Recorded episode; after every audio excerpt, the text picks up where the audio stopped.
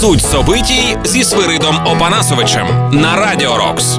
Адекватна точка зору на світові політичні події. Доброго здоров'я, громадяни, слухачі.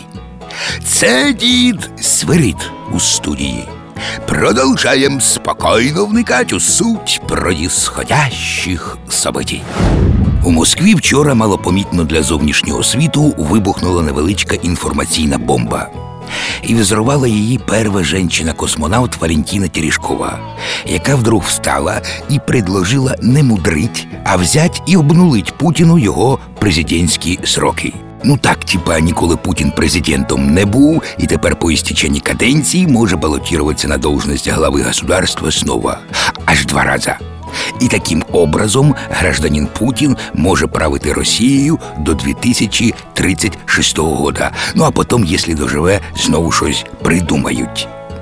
Нікого ні в самій Росії, ні на Западі предложення Терешкової не здивувало, бо ніхто ізначально не сумнівався, що Путін від власті добровольно піде лише перед ногами.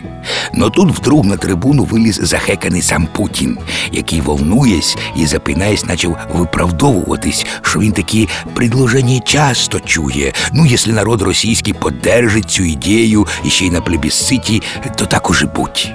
Але спочатку треба дожити до дві тисячі двадцять четвертого года.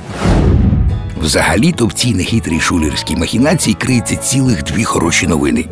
По-перше, з ідеєю анексії Білорусі та переписування Конституції РФ під новосоздане союзне государство, з тим, щоб дати Путіну можливість його очолити, схоже, вирішили не спішити. Ризиковане мероприятие.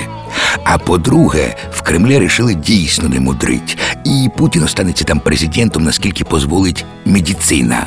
Значить, варіант уходу Путіна на пенсію, в тінь і призначення замість нього якоїсь говорящої попки теж признан слишком ризикованим. Це добре, оскільки, по мненню експертів, формальний уход Путіна від власті міг би викликати полегшене зітхання на Заході і скасування багатьох антиросійських санкцій.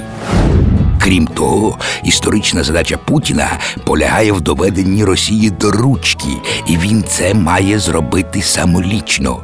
Добре, що Путін це понімає і дезертірувати не збирається. А те, що Путін Росію до ручки таки доведе, в цьому не сумніваються ні його прибічники, ні враги, котрих, кстаті, більше.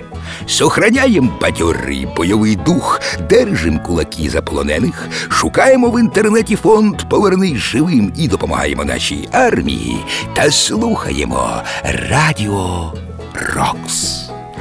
З вами був дід Свирид. І слідім, щоб везде порядок був, а не те, що зараз. Суть собитій зі Свиридом Опанасовичем. Слухайте по буднях о тринадцятій тридцять та дев'ятнадцятій тридцять на Радіо Рокс, а також на сайті радіо рокс крапка ю а.